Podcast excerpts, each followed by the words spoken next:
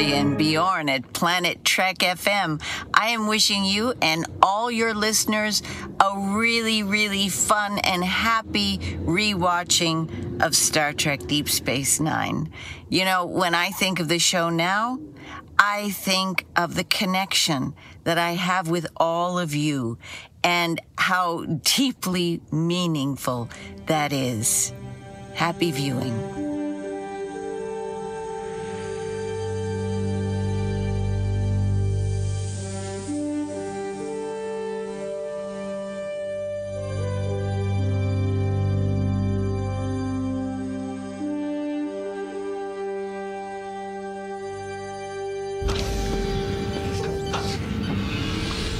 Das Dalrock erwacht, aber wir sind bereit. Im Dunkel der Nacht, da hungert es, und durch den großen Hass unserer Vorfahren rast es.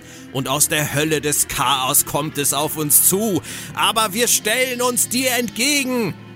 Moin moin und herzlich willkommen zu einer neuen Ausgabe von Planet Trek FM, dem Podcast über Sagen, Legenden und mysteriöse Himmelsbewohner und nebenbei auch die ganze Welt von Star Trek mit mir, eurem Björn Sülter. Ihr ahnt es schon, heute haben wir die Ausgabe Nummer 84 am Wickel und kümmern uns in der DS9 Re-Experience um die Episode The Storyteller oder auf Deutsch Die Legende von Dalrock. Dazu begrüße ich eine Frau, die sich immer der Gefahr entgegenstellt, die frei nach Captain Kirk erst so richtig auf Touren kommt, wenn Engel schon längst furchtsam weichen. Es ist die Autorin und Übersetzerin Claudia Kern. Hallo Claudia! Guten Morgen, Björn, wie geht's? Offensichtlich gut. ja, ich bin ganz begeistert über die Anmoderation. Also, ich war schon gefangen in der Legende von Dalrock und dann auch noch den Heldenstatus verliehen zu bekommen, ist ja. natürlich ganz groß. Ein toller Auftakt für die heutige Folge. du, bei mir ist strahlender Sonnenschein, das ist auch sehr schön. Bei dir klingt es irgendwie ein bisschen nach Urlaub auf Ferengina. Also ähm, ich habe gerade schon überlegt, ob wir äh, nicht hier äh, entweder die Arche Noah bauen sollten oder direkt ein U-Boot. Also falls der Regenfilter von Planet Track FM äh, nicht so gut funktioniert, wundert euch nicht. Äh, es regnet äh, wahrscheinlich relativ doll während dieses Podcasts bei Frau Kern. Ja, ich würde sagen, äh, wie sagt man im Englischen so schön, es regnet Katzen und Hunde. Ja, ja. Also ich glaube, glaub, hier sind schon 101 Dalmatiner vorbeigekommen. Ich habe noch eine kleine Challenge heute für dich, Claudia. Ich habe mich am Anfang jetzt ja schon sehr stark verausgabt, deswegen bin ich da raus aus der Nummer. Aber solltest du heute ganz objektiv betrachtet, ganz objektiv betrachtet, zu viele Patzer einbauen, dann musst du am Ende des Casts nochmal den ganzen Sirah-Spruch im besten Alexander Siddick-Style rezitieren. Ist das eine Idee? Ich überlege gerade, ob ich einfach 60 Minuten schweige. der Sache aus dem Weg zu gehen. Aber es ist, ich sag mal, es ist eine Herausforderung. Ähm, ob das eine gute Idee ist, weiß ich nicht. Aber was ist denn, wenn du die meisten Patzer bringst? Muss ich das dann nochmal? Ich hab doch schon. Aber ja, okay, das war nicht Siddick, es war nicht Siddick-Style, das muss ich zugeben. Aber den Siddick-Style, den hast du einfach auch drauf. Ich kann den nicht so gut. Dann hoffe ich einfach mal, dass mir die Patzer erspart bleiben. Genau. Und den allen, die uns zuhören, auch. Eins noch, ich war letzte Woche überrascht, weil dein Bauchgefühl gar nicht so übel war. Und ich bin echt gespannt, wie sich das heute im Podcast entwickelt. Also, hast du da ein Teaserwort für mich? Metapher. Äh. du hast gesagt, ein Wort. Metapher ist ein Wort. Und es ist vielleicht bezeichnender als ähm, Erdbeermarmelade. Okay, äh, du erklärst es mir einfach später. Aber Metapher ist schön und vielleicht geht es sogar in eine Richtung, die bei mir auch sich im Kopf so entwickelt hat während des Schauens. Bevor es losgeht, die obligatorischen Fakten und Infos. Die Idee zur Folge stammte von Kurt Michael Bensmiller. Der hatte bei TNG damals den Pitch zu Times Squared, die Zukunft schweigt, geliefert und dann hier bei DS9 zu The Storyteller, wobei man muss das ein bisschen korrigieren. Er hatte diesen Pitch eigentlich schon früh bei TNG eingereicht. Es kam nur nie dazu, obwohl Michael Piller die Idee mochte, aber sonst niemand. Deswegen behielt Michael Piller das in der Schublade und hat immer auf den richtigen Moment gewartet und bei DS9, wo er dann in der ersten Staffel ziemliche Probleme hatte, überhaupt genug Drehbücher zusammenzubekommen, da war es dann endlich soweit. Danach kam von Bensmiller aber leider nichts mehr und auch die Internet Movie Database ist da keine Hilfe. Sehr merkwürdig. Am Drehbuch schrieb er hier aber auch noch mit und zwar zusammen mit Ira Stephen Bear. der unter anderem bei dieser Folge den Aspekt der Paarung O'Brien-Begier einfügte. Gute Idee, oder? Oh ja. ich sehe schon, du hältst es heute alles etwas kürzer. Ja, ich muss aufpassen. Sehr beherrscht. Ja, das, das reißt mich hier voll zusammen okay. und versuche nicht zu patzen. Aber es geht eh schief, weiß ich jetzt schon deshalb. Da muss ich mich drauf einstellen. Nein, aber es war wirklich ähm, von Ira Stephen Bear. Ich weiß nicht, ob er im Vorfeld schon gesehen hatte, wie gut ähm, O'Brien und Bashir zusammen funktionieren oder ob er einfach darauf gesetzt hat, dass es nur besser werden kann als O'Brien und Dax in der letzten Folge. und das, womit er ja auch recht hatte. Ja, definitiv. Regie führte wieder mal David Livingston in seiner ähm, zweiten von 17 DS9-Folgen und insgesamt eine von 62 Star Trek-Episoden, bei der er diesen Job übernommen hat. In den USA gab die Serie damals bei den Einschaltquoten wieder etwas auf ein 9.3-Rating ab. Um die 600.000 Fans weniger als in der Vorwoche, waren Anfang Mai 1993 also noch dabei und somit auch rund 2 Millionen weniger als bei TNG, wo nämlich einen Tag später damals die Folge Suspicions, Verdächtigungen, ein 11 8.5 Rating lieferte. Ist aber auch ein harter Vergleich, muss ich sagen, jede Woche mit so einer etablierten Serie wie TNG, die es damals ja längst war. Da hatte DS9 schon ein bisschen zu kämpfen, Woche für Woche, denke ich. Ja, das glaube ich auch. Vor allen Dingen, weil bei ähm, TNG man zu dem Zeitpunkt ganz genau ungefähr, oder nicht ganz genau, aber ungefähr wusste, was man bekommt. Also in welche Richtung die Geschichten gehen. Und bei DS9 war das eben noch so ein bisschen ausprobieren. Wie man auch hier in der Folge sieht. Ja. Dann noch kurz zum Inhalt der Folge, damit alle es auch auf der Pfanne haben. O'Brien und Begier besuchen ein bajoranisches Dorf. Dort wird der gute Chief überraschend vom sterbenden Syrah zu seinem Nachfolger ernannt. Seine Aufgabe ist dann so schräg wie eindeutig, er muss die Geschichte erzählen, wenn das Dorf vom Dalrock, einer bedrohlichen Himmelserscheinung, angegriffen wird. Kann er alle vor dem Untergang bewahren? Wir werden es sehen. Bist du bereit für den Trip nach Bajor? Oh ja, absolut. Ich freue mich drauf. Mit Dinosauriern und so? oh, da sprichst du was an. Also auf Dino Dinosaurier fehlten in der Folge, definitiv. Warum? Alles ist besser mit Sauriern. Meinst du nicht, dass das Dalrock vielleicht äh, als Skelett auf Deep Space Nine hängt? Oh, du meinst auf der Promenade? Ja. Das, das wäre aber schon ein bisschen geschrumpft, oder? Das ja. sah. Stimmt, vielleicht sah, ich meine, dieser Watte. Ja, danke. Oh, das ist aber brutal. Ja. Das ist kein Wunder, dass das Teilrock so angepisst ist. Aber es wird ja zum Glück in der Folge nicht weiter erwähnt. Wir behalten das im Blick. Ähm, ich fand es im Teaser total schön, wie sie sofort und auch in relativ gutem Tempo die ersten beiden Plots der Folge ansetzen. Cisco ist auf dem Weg zu Verhandlungen und O'Brien möchte sich auf seiner Mission gerne durch jemand anders ersetzen lassen. Nur warum, Claudia? Ich weiß auch nicht. Vielleicht hat er die ähm, Alexander Siddig Schauspielschule auch nicht so positiv in Erinnerung und möchte sich dem nicht bei einem zweistündigen Shuttleflug aussetzen. Das wäre jetzt so meine Idee. Wobei ich mich frage, er, ähm, er bittet ja darum, ihn ersetzen zu lassen durch einen Ensign Boyer. Ja. Taucht dieser Ensign irgendwann mal wirklich auf? Weißt Boah, du das? Da stellst du jetzt aber eine Frage. Ich glaube nicht. Ich glaube es auch nicht, aber es ist was, was mir jetzt gerade spontan einfällt und was ich natürlich ähm, in Vorbereitung auch hätte nachgucken können, was ich nicht gemacht habe. Ist das der erste Patzer? Das ist der erste Patzer allerdings nicht von dir, sondern von mir, weil ich hätte dir ja antworten müssen. Ah, haha, gut, sehr schön. so kann man es natürlich auch hinkriegen. Ich finde es aber relativ krass, wie deutlich er Begier vorm Chef disst, oder? Aber ja. so, so, so hintenrum. Ja, also er macht es ähm, also er begründet es ja eigentlich auch ganz gut, weil es ist nicht nachvollziehbar, warum O'Brien, der Chefingenieur der Station, jetzt auf einmal den Chauffeur für Bashir geben soll, obwohl äh, da ohne Ende Offiziere rumlaufen, die nichts zu tun haben. Richtig, vor allem, weil man nachher ja zum Beispiel auch in diesem Dorf, da greife ich jetzt etwas vor, sieht, wie O'Brien einfach irgendwie in der Ecke auf dem Stuhl sitzt. Ja, also das hätte ja jeder machen können. Richtig. Also das, äh, da wäre Ensign Boyer vielleicht wirklich die richtige Person gewesen oder einer von Odos Lakaien oder ja. sondern du hättest wirklich jeden schicken können. Das muss er nicht sein. Ist natürlich klar, dass er es sein muss aus produktionstechnischen Gründen. Aber in Universe, um es mal so zu sagen, ergibt es wenig Sinn. Aber das ist dann wieder so eine Stelle, wo man dann hätte sagen können, warum haben die Autoren nicht noch eine Zeile reingeschrieben, dass bei denen im Dorf halt auch diverse technische Probleme aufgetreten sind.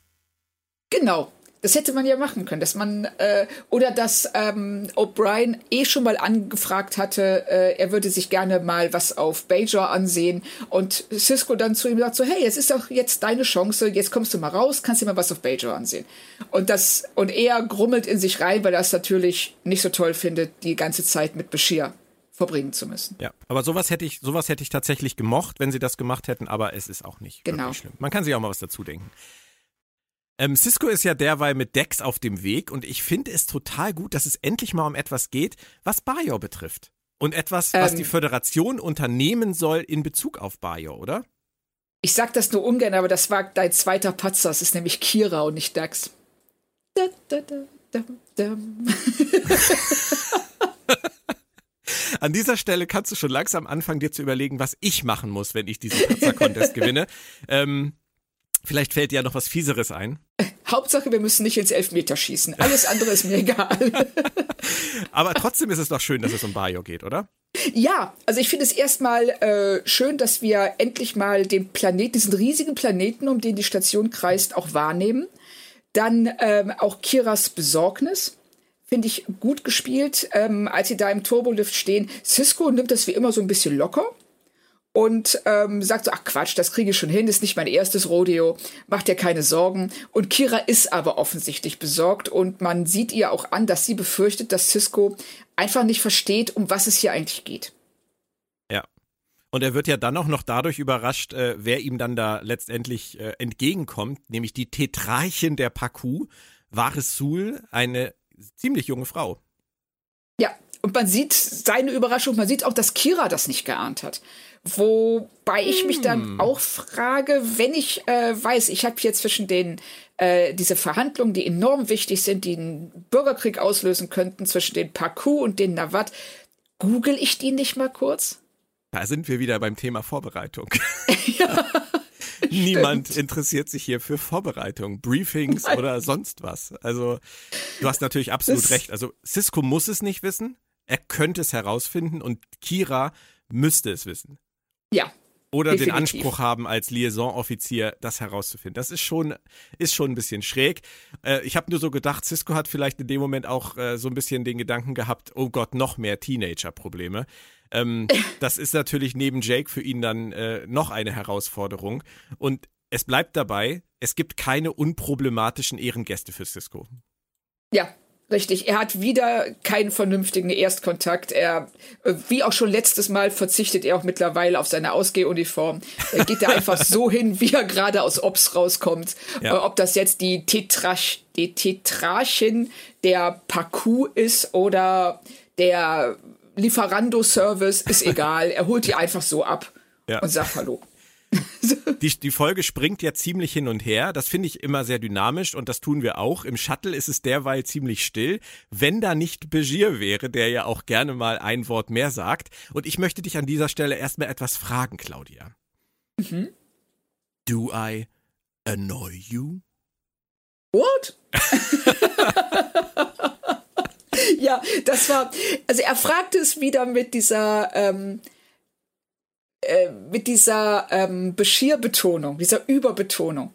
Die, ähm, also ich weiß nicht, ob er da auch so ein bisschen die William Shatner Schauspielschule besucht hat, aber er setzt locker noch einen drauf.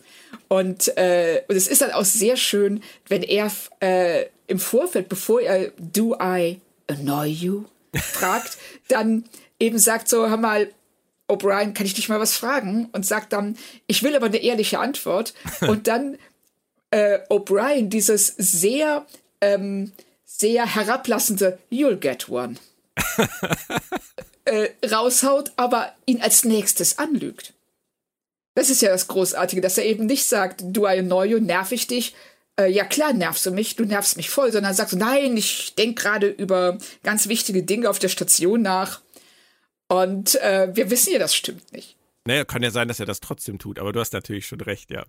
Ja, Aber O'Brien kam mir immer so ein bisschen so vor. Also das meine ich gar nicht negativ, aber der hatte auch immer so diese Attitüde, zu jedem Captain zu sagen, du bist der beste Captain, mit dem ich je gedient habe.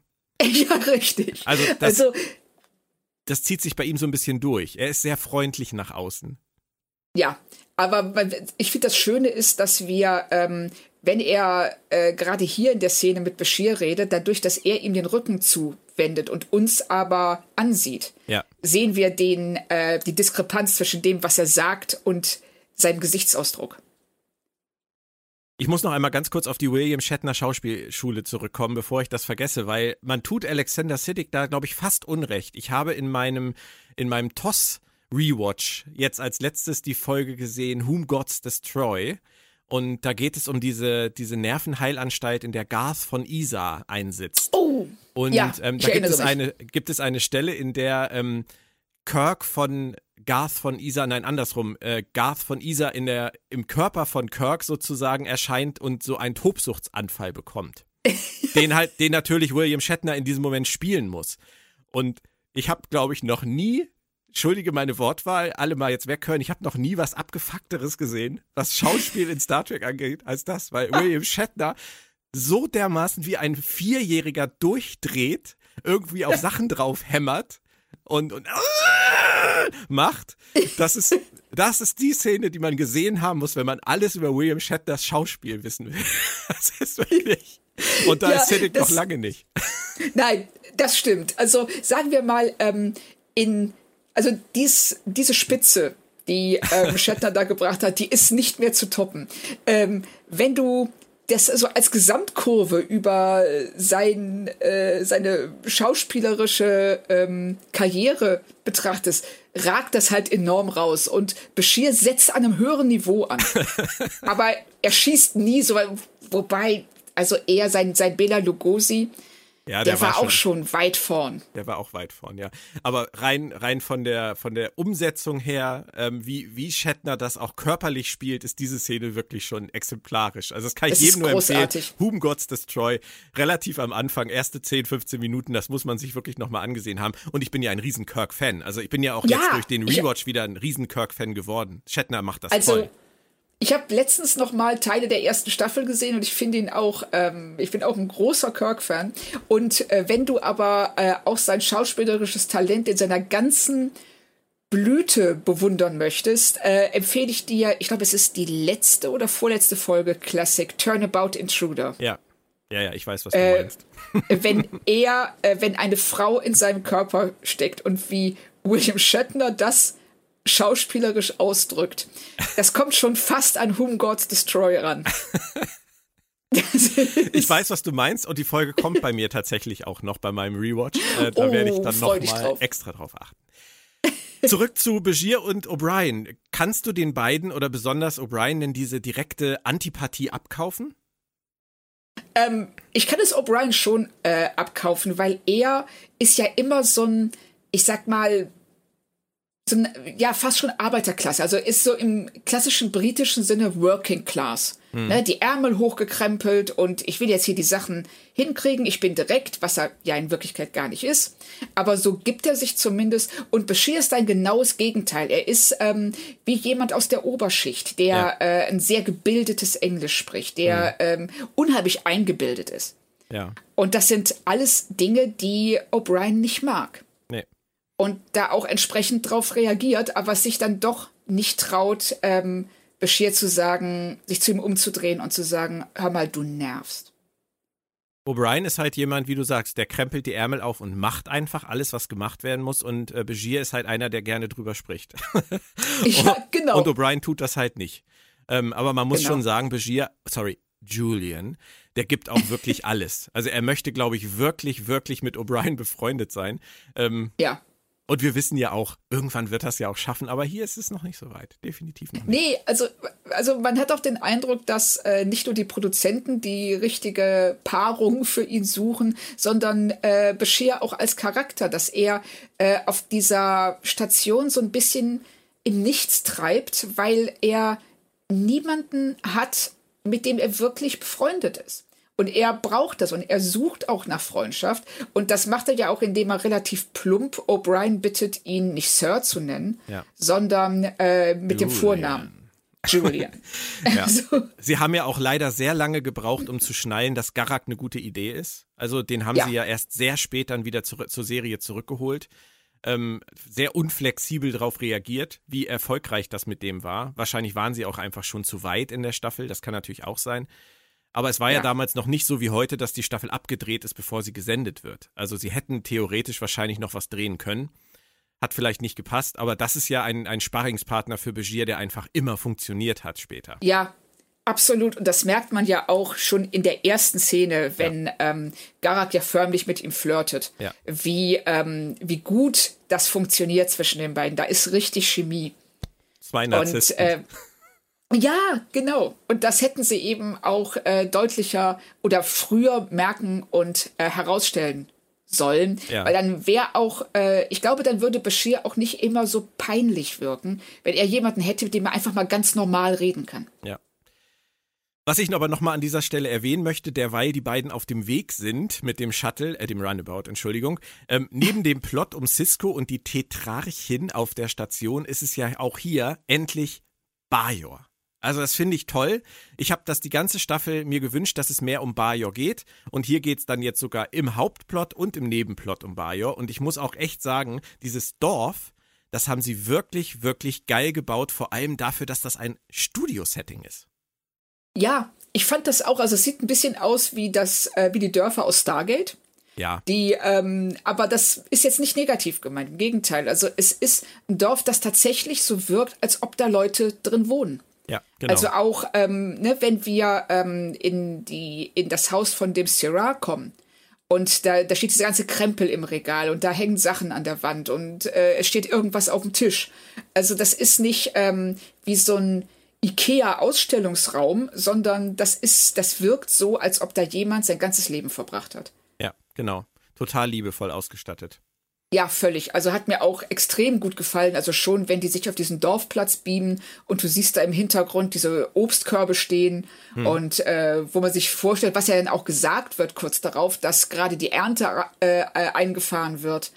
Ja. Und ähm, ja, also fand ich sehr, sehr schön. Auch übrigens in der Totalen, wenn man das Dorf sieht aus Entfernung, das ist ja etwas, was in Star Trek, finde ich, immer sehr hübsch gelungen ist die ganzen Jahre. Ähm, das ist übrigens das Gefangenencamp aus der TNG-Doppelfolge Birthright. was sie oh. da nochmal benutzt haben. Ähm, denn The Storyteller war extrem teuer gerade weil sie halt für wenige Tage dieses Dorf komplett auf, auf einer Sound, Soundstage bauen mussten. Und dann haben sie vielleicht einfach hier bei der Zeichnung gespart. Aber sowas fällt einem ja im Zweifelsfall auch nicht wirklich auf. Nein, also ich habe es nicht gemerkt. Nee, ich auch nicht. Ich habe es nachgelesen. Auf der Station probierte Cisco derweil mit einem Essen und ich habe nur so gedacht, tolle Idee, in Serien geht sowas selten schief. Ich musste an The OC denken, wo Wainuka grundsätzlich eskaliert ist. Ähm, hier ist es nicht ganz so schlimm, oder? Nein, nein, also es ist, ich meine, es endet äh, entsprechend ähm, schön zwischen Varys und Quark. Ja. Ne, das ähm, äh, war ein zu, ja nicht zu erwartender Punkt, also, aber es zeigt ganz klar, wie diese Figur funktioniert. Ja. Also wie aufbrausend Varys ist, wie ernst sie alles nimmt und mhm. wie schlimm sie es findet, wenn sie, wenn jemand herablassend mit ihr umgeht. Ja. Und ich fand es total witzig. Ich meine, wie alt ist Varys? Was schätzt du? Also ich denke, dass die Figur ähm, 15, 16 sein soll. Okay. Und dann machen die dieses Meeting, dieses hochoffizielle Meeting, was zu Friedensverhandlungen führen soll, in einer Holosuite bei Quark mit einem Dabo-Girl, was in der Ecke steht. Hm? Ich habe mir das tatsächlich hier mit Ausrufezeichen aufgeschrieben. Ausrufezeichen, Fragezeichen, Holosuite, what the fuck? Gibt's keine Besprechungsräume oder irgendwelche ja. netten äh, Räume, wo man ein Essen stattfinden lassen kann auf der Station? Also man hätte es überall machen können, aber nicht in dieser ich sag mal Holosuite, wo du nicht weißt, wer vorher drin gewesen ist und was der da getan hat und ob ähm, oder was gerade äh, nebenan Rom, passiert. Richtig, was man ja hört durch die Wände, wie wir genau. alle wissen. Lassen Sie sich und, vom Stöhnen von rechts nicht irritieren. Genau. das ist hier so. ja, das gehört dazu. Das ist so eine Tradition hier auf Deep Space Nine. Deswegen steht das halbnackte Dabo Girl auch hier direkt im Raum, damit das gar nicht in Frage steht. Ja, sehr schön. Quark muss da irgendwie so einen globalen Servicevertrag haben. Also, dass wenn irgendwas stattfindet, dass er der Caterer ist und auch entscheidet, wo es stattfindet. Also, anders kann ich mir das nicht erklären. Richtig. Nein, also das ist kein Konferenzraum, kein Besprechungsraum. Also ich denke da immer ähm, an den äh, sehr schönen äh, Konferenzraum in TNG, wo ja. du dann im Hintergrund äh, das Sternenfeld siehst. Da könnten sie hier einen haben, wo du im Hintergrund das Wurmloch hast, was dann mal ab und zu dramatisch aufgeht. Mhm. Aber stattdessen sitzen die in dieser äh, fünf Quadratmeter großen Holosuite. Du kannst natürlich äh, wahrscheinlich bei so einer teuren Folge nicht noch ein Set bauen und sie hatten zu dem Zeitpunkt ja noch keins. Später gab es ja diesen Besprechungsraum ähm, genau. in den späteren Staffeln. Aber ich fand es trotzdem, ich fand die Wahl mit Quark und dem Dabo Girl fand ich, fand ich witzig. Ähm, dass Quark den Saft abbekommt, ja, war dann wahrscheinlich nur verdient. Und ich habe bei dem Satz I am not a little lady von Vares nur gedacht, das hätte auch Nana hinbekommen. Ja, ich dachte genau dasselbe. Echt? Dass, äh, ja, wie sie da überreagiert. Das ist so eine auch Kira-typische Überreaktion, dass man, äh, also dass ich mir vorgestellt habe, so hey, vielleicht ist das einfach was Kulturelles, vielleicht sind Bajoranerinnen einfach so. Denk an Rolaren. Die war ja, auch so. Stimmt, richtig. Aufbrausend, herb. So. Ja.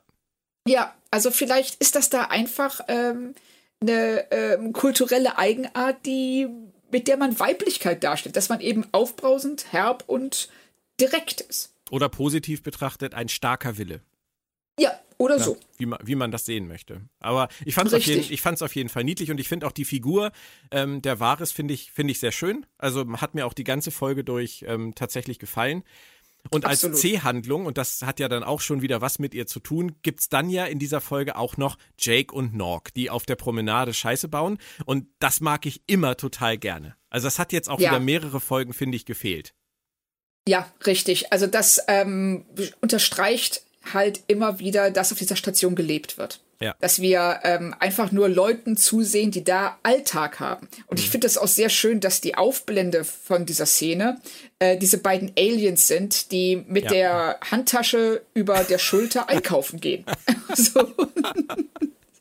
ja, das ist, das ist cool. Und dann geht die Kamera nach oben und dann sitzen die da und, und führen halt typische Kinder-Teenager-Unterhaltungen.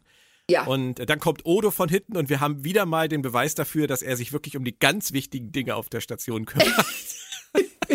Also, da ist mir klar geworden, dass Odo auch einen hervorragenden Bademeister abgeben würde. Nicht vom Beckenrand springen. Ja, aber komm, jede Szene mit, mit René Auberjonois ist doch toll. Wenn er so spielt ja, und so eine klar. Texte hat, das ist doch einfach nur geil.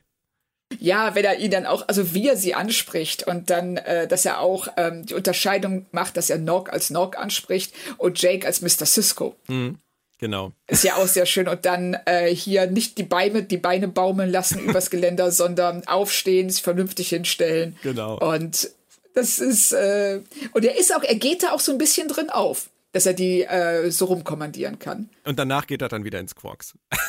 genau, richtig. Seinen Dienst für Wo, den Tag ich, erledigt. genau, so das war's. Das war jetzt die, äh, die äh, Security-Aufgabe ähm, des Tages. Und schön finde ich auch, dass sobald er weg ist, Nock sich direkt wieder hinsetzt. Ja. Aber Jake im Moment zögert. Mhm. Und erst noch guckt, ist er denn wirklich weg, bevor er sich auch traut, sich hinzusetzen. Ja. Ja, die, das, das ist wirklich schön geschrieben, was sie da machen. Ja, mit den Und beiden. die beiden funktionieren super zusammen. Ja. Ähm, also man nimmt ihnen ab, dass sie Freunde sind. Ist natürlich vielleicht auch einfacher für Kinderschauspieler miteinander zu agieren. Ähm, es ist ja, ja häufig für erwachsene Schauspieler wohl nicht ganz einfach, mit Kinderdarstellern zusammenzuspielen. Das hört man ja immer wieder.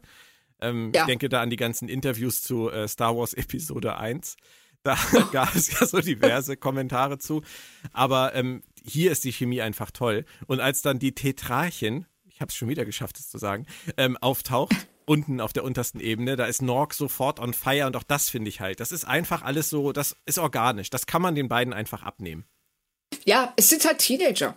Und äh, da ist 0 und 100. Mhm. Also die, ähm, der ist sofort Feuer und Flamme. Er hat die noch nie zuvor gesehen, aber er weiß, das ist jetzt die Frau seines Lebens und er ist verliebt und er muss die unbedingt kennenlernen und ähm, da setzt sich ja dann auch alles dran, um das zu erreichen. Und äh, wir wissen ja, wenn wir mal ein bisschen in die Zukunft schauen, dass Nork durchaus eine Figur ist, die bekommt, was sie sich vornimmt.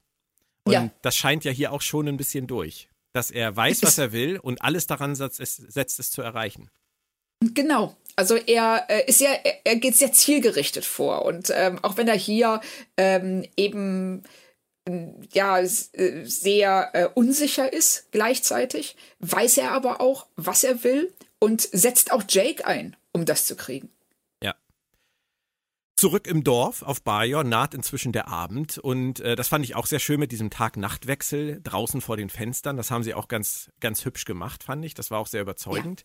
Ja. Ähm, und irgendwas geht da ja vor, abseits der Krankheit des Siras, um die Begier sich kümmern soll. Und wir erfahren dann auch was. Es gibt offensichtlich ein Wesen, das das Dorf angreift und das nur der Sirah abwehren kann. Das klingt schon ja. nach derbe viel Aberglauben, oder?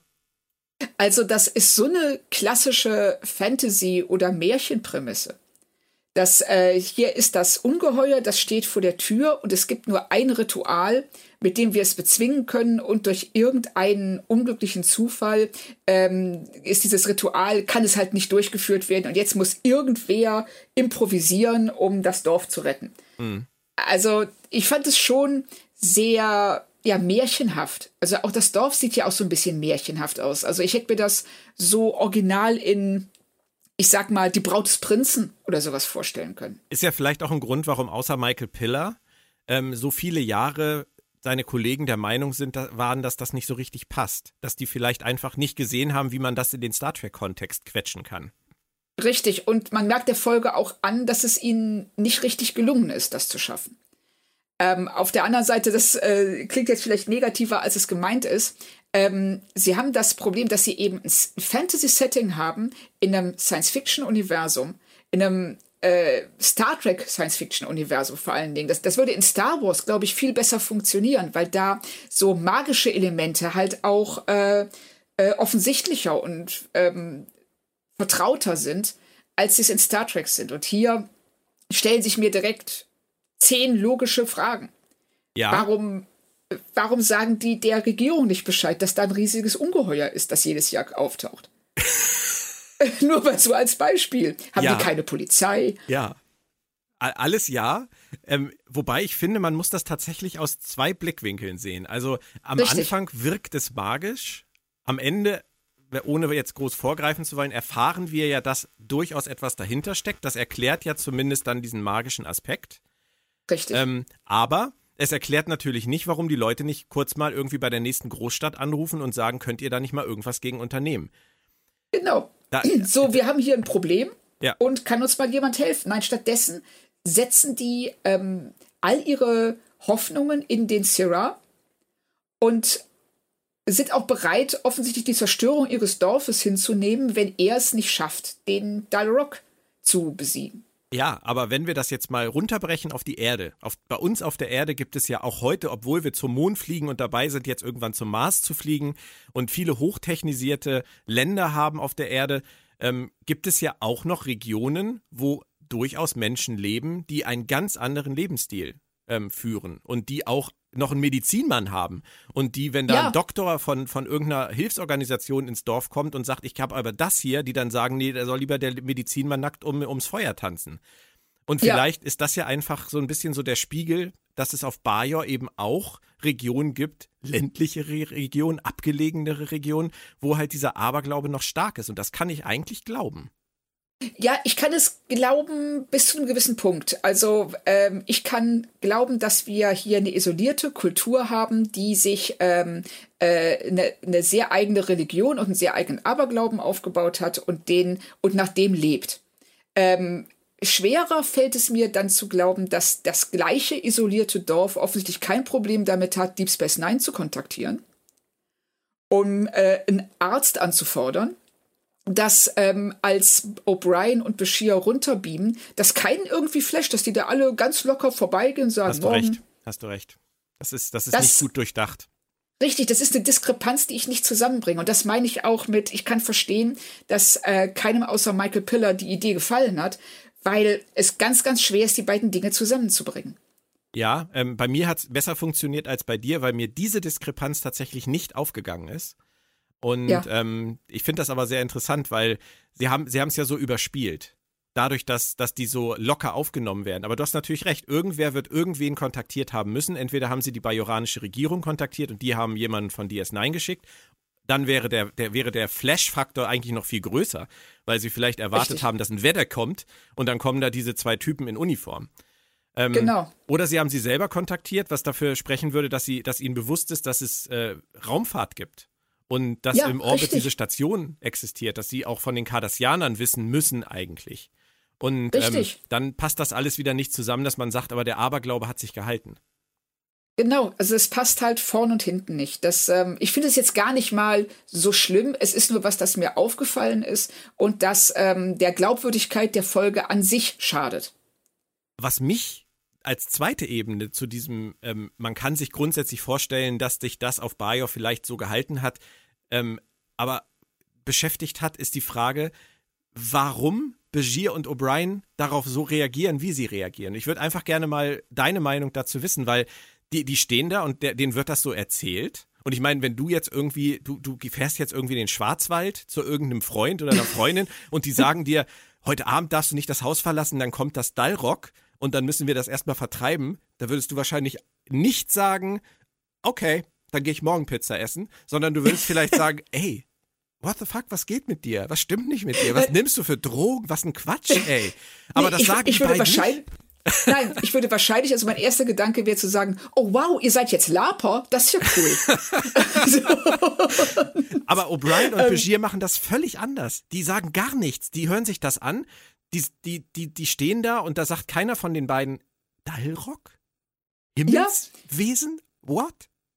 Ja, also das ist, ähm, dieser ganze Handlungsstrang besteht daraus, dass Leute Sachen extrem locker nehmen. und so, und da auch wie Bashir, auch ohne dem das vorwegzunehmen, aber wie Bashir dann nachher auf äh, O'Briens neue Rolle reagiert, ist ja auch nicht, ich sag mal, so wie die meisten Leute reagieren würden. So auf den ersten Blick. Aber auch hier, ja, heute Nacht kommt das Dalrock und das wird dann unser Dorf zerstören, wenn der Syrah es nicht besiegt. Ja. Und dann sind die beiden sozusagen, okay. Und da kommen keine Fragen, da kommt kein, genau. äh, äh, keine, ähm, keine Zweifel, da wird nicht nachgehakt, gar nichts.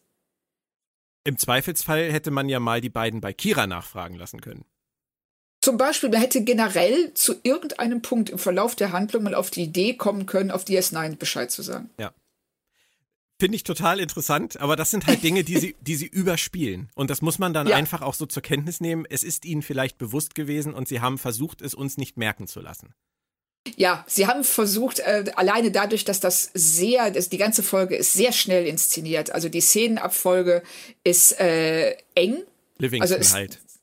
Richtig. Ja. Es ist, äh, ich finde es auch gut. Also es ist auch vom Drehbuch her ist es gut. Also es geht Schlag auf Schlag und sie hoffen, dass sie uns durch die Geschwindigkeit ähm, vom Nachdenken abhalten.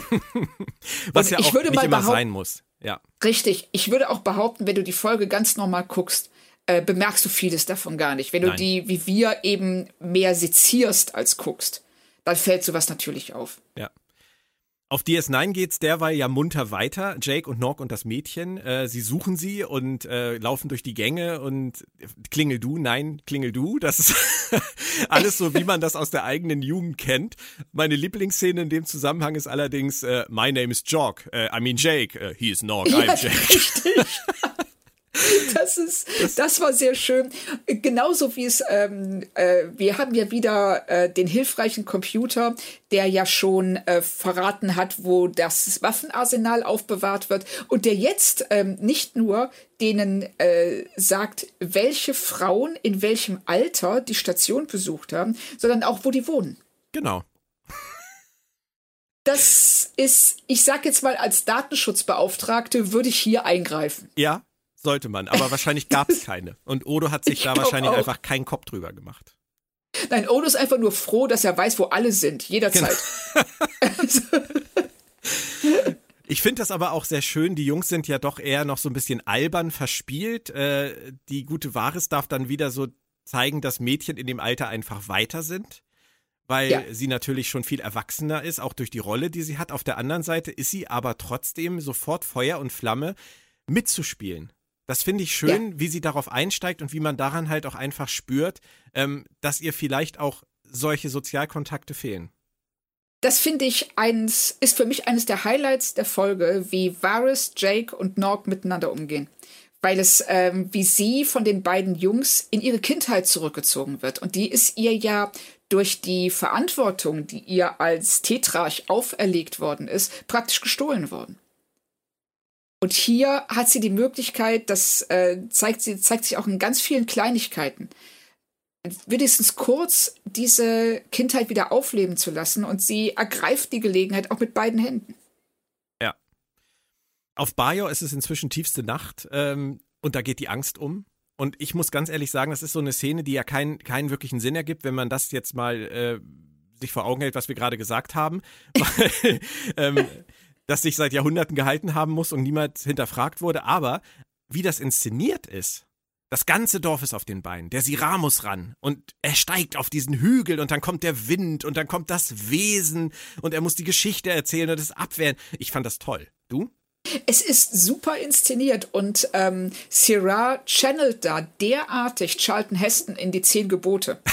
Das, ähm, also ich habe ich hab das wirklich äh, gefeiert. Also es, es ist ja auch so inszeniert. Die ähm, Kamera nimmt ihn von unten auf. Du siehst den riesigen Wattebausch am Himmel, diesen, äh, dieses ja oder Milchklecks oder Zuckerwatte, ja. was auch immer.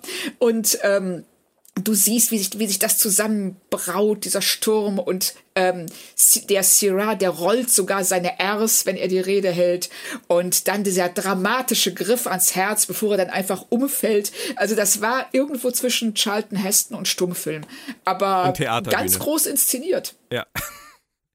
so. Und ich finde es halt auch schön, wie O'Brien und Begier da stehen mit ihren Trikordern und es ist einfach unerklärlich für sie. Wo kommt ja. der Wind her? Wo kommen die Blitze her, wo kommt das Ding her, ich kann das nicht messen, was passiert hier einfach, dann, dann senden diese Leute irgendwelche Energiestrahlen aus und die stehen da, die beiden, und drücken da auf ihren, auf ihren Dingern rum. Das ist ja auch so eine Art von, von, ähm, von, von Blickwinkel, den man heutzutage ja auch so ein bisschen nachvollziehen kann, wenn die Leute, ähm, sage ich jetzt mal, den Grand Canyon besuchen und die ganze Zeit nur auf ihr Handy gucken. Weißt ja. du, die stehen da und sehen eine, eine Erscheinung am Himmel, die unerklärlich ist und sie sehen, wie dieses Dorf dagegen vorgeht und versucht, dieses Wesen zu vertreiben und sie gucken beide nur auf ihren Tricorder und sagen, also ich kann nichts empfangen, du? Ja, ja, richtig so. Hast du Netz? Nein, ich habe auch kein Netz. Genau. da prallen ja Welten aufeinander. Ja, und das finde ich auch äh, in dem Moment sehr schön rausgearbeitet, dass wir auf der einen Seite eben diese sehr analytischen, Sternflottenoffiziere haben, die ähm, einfach nur die, dieses Phänomen nicht an sich akzeptieren können als ich sehe es, also ist es real, sondern mein Tricorder sieht es nicht, also kann es nicht real sein, egal was meine Augen mir zeigen. Genau. Und sich da komplett von den Bajoranern unterscheiden, die ähm, das Wesen als real wahrnehmen, weil es vor ihren Augen ist und weil es auch äh, auf sie einwirkt. Es, äh, der Wind zerzaust ihnen die Haare, diese Energiestrahlen zerstören die Mauern. Also es ist real, egal was dir deine Wissenschaft in dem Moment sagt oder nicht. Hm. Das macht sie in dem Moment ein bisschen hilflos. O'Brien ja. und Begier.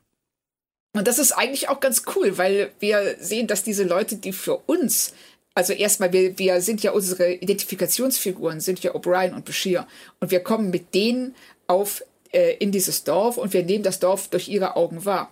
Und dass äh, dann in dem Moment aber die Bajoraner offensichtlich viel besser wissen, was zu tun ist, als unsere Identifikationsfiguren, ist auch so, ein, ist eine, ist so eine coole Wendung. Ja. Und dann hast du ja schon gesagt, bricht der Syrah zusammen und äh, sagt, O'Brien muss jetzt ran. und wir wissen ja aus der ersten Staffel schon, der Mann kann einfach alles. Richtig. Er ist, äh, er ist nicht nur Hausmeister, Lehrer, Vater, jetzt wird er auch Prophet. Jetzt, genau, jetzt wird er auch Prophet und es gelingt ihm sogar. Da ist sogar Julian beeindruckt. Ähm, nur der Syrah-Lehrling, der dann auch noch so rumläuft, der findet das alles offensichtlich nicht so lustig und wir ahnen an dieser Stelle schon, das könnte noch ein Problem werden, richtig? Genau. Da wird schon der Konflikt angedeutet, den sie ja auch dann relativ schnell rausarbeiten.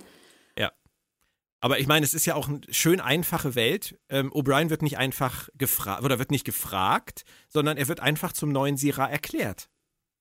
Ja, der guckt einfach, der ähm, alte Syrah guckt einfach auf seine Hand und sagt, ja, Gott sei Dank, die Propheten habe ich nicht im Stich gelassen. Und damit ist das Ding gegessen. Ja. Auf Deep Space Nine kommt eine ganz kurze Szene, ähm, die erst keinen Sinn ergibt und die man sich im Nachhinein dann herleiten kann, bei der ich mich trotzdem gefragt habe, warum sie sie reingenommen haben. Kira geht eintrinken. Ähm, ja. sogar, sogar einen doppelten. Und äh, wir erfahren aber überhaupt nichts. Also sie redet mit, mit Quark auch nicht weiter. Und erst danach kommt diese, diese Szene mit Cisco und, und Vares. Äh, warum glaubst du, ist diese Kira-Szene da reingekommen? Ähm, ich glaube, dass die ähm, ursprünglich äh, die Einleitung war zu einer weiteren Szene, die sie dann rausgenommen haben. Ah, okay. Weil du, du kannst diese Szene komplett ignorieren, ohne dass du irgendwas verpasst. Wir wissen schon, dass die Verhandlungen gescheitert sind, weil Varys Quark das Getränk ins Gesicht schüttet und dann anschließend geht. Wir ähm, sehen jetzt hier, so Quark fragt dann Kira nach den Verhandlungen. Sie sagt, gib mir lieber einen Doppelten. und es wäre schön, wenn dann noch eine Unterhaltung gekommen wäre zwischen ihr und Quark und Quark ihr vielleicht den ein oder anderen Impuls gegeben hätte, ähm, wie man diese Verhandlungen führen könnte. Aber da kommt gar nichts mehr. Das ist wirklich eine seltsame Szene. Interessanterweise, ähm, es geht um bajoranische Angelegenheiten und der Fokus liegt aber auf Cisco. Vielleicht ist das auch das Problem gewesen, weil es hätte nicht viel gebracht, wenn Quark Kira beraten hätte, weil sie gar keine aktive Rolle hat. Du hast recht. Das äh, fällt mir jetzt auch auf. Dass mir auch gerade um, auf. Ja. ja, so, es geht um Bajor, aber letzten Endes ähm, äh, geht es vielmehr um die, die Beziehung zwischen Cisco und Varys. Richtig. Und deswegen kommt dann ja auch eine recht lange Unterhaltung bei ihm im Büro, wo er ihr eine sehr ruhige, empathische, diplomatische Ansprache hält. Ähm, und was mir aufgefallen ist, weil du mich dafür sensibilisiert hast, er bleibt sitzen, er bleibt die ganze ja. Zeit sitzen, sie steht.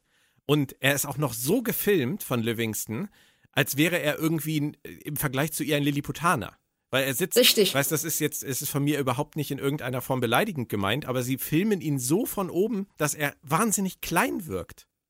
Genau, also du ähm, merkst nicht, du merkst visuell direkt, er ordnet sich ihr unter. Er ja. überlässt, er appelliert zwar an ihre Vernunft und er sagt ihr, wie sie es machen könnte und wie sie sich verhalten könnte, und überlässt die Entscheidung aber ihr. Also er ist ausnahmsweise nicht derjenige, der diese Entscheidung fällt, sondern er unterwirft sich dem, was sie beschließt. Und das haben sie das da super gefilmt. Genau, schön eingefangen. Und ähm, Jock und Nake finden ihre Angebetete ja dann auf der Promenade. Und ich finde es einfach schön, diese drei sitzen dann zusammen da und lassen die Beine baumeln. Da habe ich dann das letzte Mal wirklich in dieser Folge gedacht, da schreiben Leute Kinder, die Kinder schreiben können. Und das ist echt ja. eine Seltenheit. Richtig. Und ähm, vor allen Dingen, weil du hier auch siehst, wie sie in diese Kindheit zurückfällt. Sie setzt dich genauso, das, so setzt dich kein Erwachsener hin. Aber so setzen sich Kinder und äh, Jugendliche an der Schwelle zum Erwachsensein hin. Und sie macht das sofort mit mhm. und lässt sich dann ebenso wie äh, äh, ja, Jog und Nake von äh, Odo vertreiben. Genau. Und sie holt sich den idealen Tipp von jemandem ab, der absolut die Ohren fürs Geschäft hat. Das finde ich auch echt schön. Und auch, ich finde es auch schön, dass ihr beide unterschiedliche Sachen ähm, raten. Das ist wie mit der Unterhaltung mit Odo, wo Odo sie sehr unterschiedlich behandelt. Sieht man ja. jetzt hier aber auch, dass sie herausarbeiten, dass die beide wirklich ganz unterschiedliche Individuen sind. Denn Jake bezeichnet seinen Dad als smart und erwähnt ihn eigentlich fast in jedem Satz. Während ja. Nork seinen Vater erst so grummelnd im zweiten, dritten Anlauf überhaupt mal versucht zu erwähnen oder ins Spiel zu bringen. Das ist schon Richtig. auffällig, ne? Total. Also vor allen Dingen, dass ähm, dann sagt Jake ja auch, uh, when I have a problem, I ask my dad. Ja. Worauf Varys sagt, it helps, doesn't it? Und Jake sagt yes und gleichzeitig sagt Nock no. Genau. Und das, ähm, da, dadurch ist schon die Beziehung, die Vater-Sohn-Beziehung zwischen beiden sehr schön äh, zusammengefasst. Und man merkt auch, dass Norris irgendwann echt annervt, dass Jake die ganze Zeit seinen Vater so herausstellt und lobt, äh, weil er es halt nicht kann. Aber Jake hat halt auch höchstes Lob für seinen Vater und zwar in, in einer Begründung, die er Wahres liefert, nämlich einfach mit dem simplen Satz I trust him. Genau. Und das kann Nog nicht. Er weiß genau, dass ähm, er hat gelernt, dass sein Vater ihn jederzeit unter den Bus werfen wird, äh, wenn es ihm irgendeinen Vorteil bringt, wie in der äh, Szene mit dem Nagus, wo er ihm dann sehr, sehr schnell verbietet, zur Schule zu gehen. und äh, einfach nur, um dem Nagus zu imponieren. Und ich würde mal vermuten, das ist, ähm, das ist Ira Stephen Bear, weil Ira Stephen ja. Bear hat ja auch die Folge geschrieben oder mitgeschrieben und ähm, diese, diese Nuancen in der Charakterentwicklung, dass er es schafft, in einer Unterhaltung zwischen Jake, Nork und Varys die Ebene mit den Vätern weiterzuentwickeln, die er selber schon angesetzt hat, das mag ich einfach an Deep Space Nine wahnsinnig gerne.